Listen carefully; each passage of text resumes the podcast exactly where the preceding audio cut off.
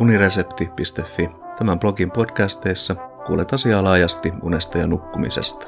Nimeni on Johannes Kajava.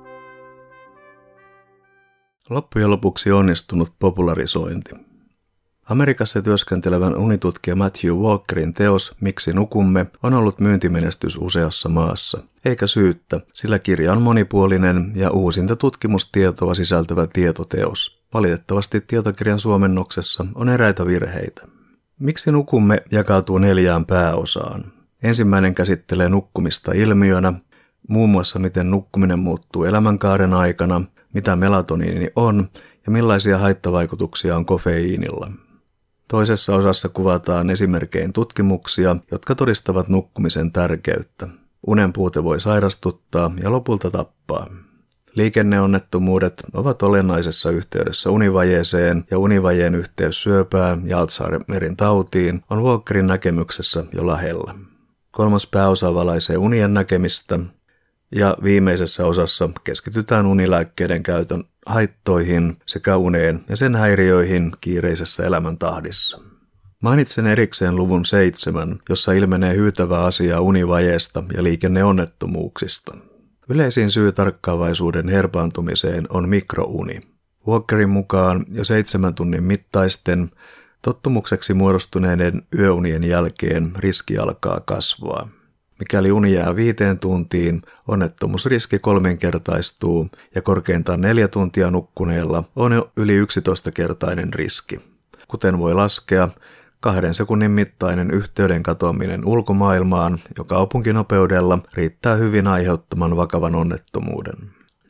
Alle oman tarpeensa nukkuvia on runsaasti, ja mikä merkittävää, tilanteen valkeenemista heille itselleen vaikeuttaa suuresti se, että univajeeseen – siitä johtuvaan suorituskyvyn heikentymiseen on ehtinyt jo tottua. Jos nukkuisi riittävästi, oma potentiaali saattaisi yllättää, mitä kaikkea sitä keksisi ja jaksaisikaan tehdä. Sitten suomennokseen, joka pääosin on hyvää ja sujuvaa luettavaa. Toisaalta on tyylillisesti harmittavaa, että amerikkalaistapaiset peräkkäiset adjektiivit ja superlatiivit on yleensä käännetty orjallisesti lähdetekstin mukaisesti – Käännöksessä on virheitäkin ja poimin seuraavassa niistä eräitä esimerkkejä, jotka vaikuttavat kielteisesti kokonaistyöhön. Lainausmerkkien ajoittain holtiton käyttö on harmittavaa ja viitannee siihen, että suomennos on jäänyt keskeneräiseksi. Muutamia esimerkkejä. Ilmaisu Meaningful Tax saa sisällön mielekkäät nimilaput, siis nimilaput lainausmerkeissä, joita ei esiinny alkutekstissä. Ovatko ne nimilappuja vai eivät, tai onko kyse ironiasta ja postmodernista suomentamisesta? Suomentaminen nyt itsellänikin tässä lainausmerkeissä, tarkoituksella toki. Epäilemättä tunniste olisi riittänyt nimilappujen yhteydessä. Lähtötekstin signature on nimikirjoitus, nimikirjoitus jälleen lainausmerkeissä – Sleep Spindeliin eli suomeksi unisukkulaan ei tarvitse viitata lainausmerkeissä unisukkulalla, sillä unisukkula ilman lainausmerkkejä on yleisesti käytetty termi. Myöhemmin kirjassa lainausmerkit katoavat sanan ympäriltä. Näitä esimerkkejä olisi enemmänkin. Miksi näin?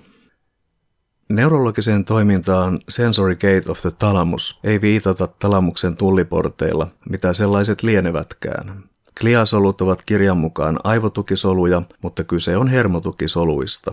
Densely Amnestic on suomennettu tiiviiksi amnesiaksi, joka esiintyy Google-haussakin vain kerran, nimittäin viitteessä tähän suomennokseen itseensä. Toisin sanoen, ei Suomessa yleisesti käytetty termi.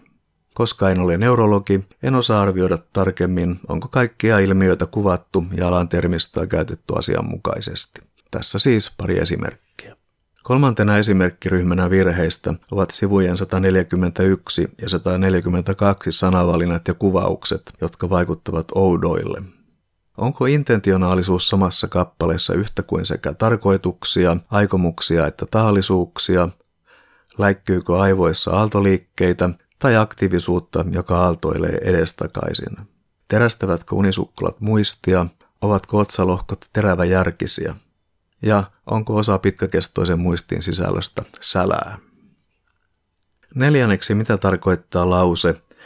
Noiden sukkuloiden toiminta muistuttaa nettihakuihin tai verkkokaupan ostossovelluksiin asetettavia rajoitteita, suluissa suodattimia, ja terästää muistia päästämällä aivoturson muistivaraston yhteyteen teräväjärkisissä otsalohkoissa sijaitsevan intentionaalisuutta valvovan alueen suodattimien kanssa.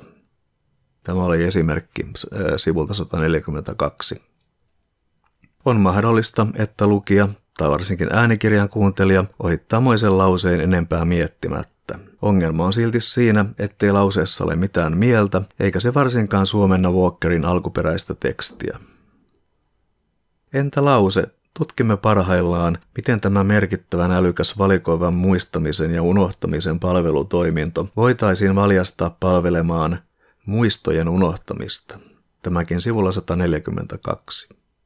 Kenties lyhyt ja ytimekäs valikoivan muistamisen ja unohtamisen käyttäminen olisi riittänyt. Viidentenä ovat numerovirheet.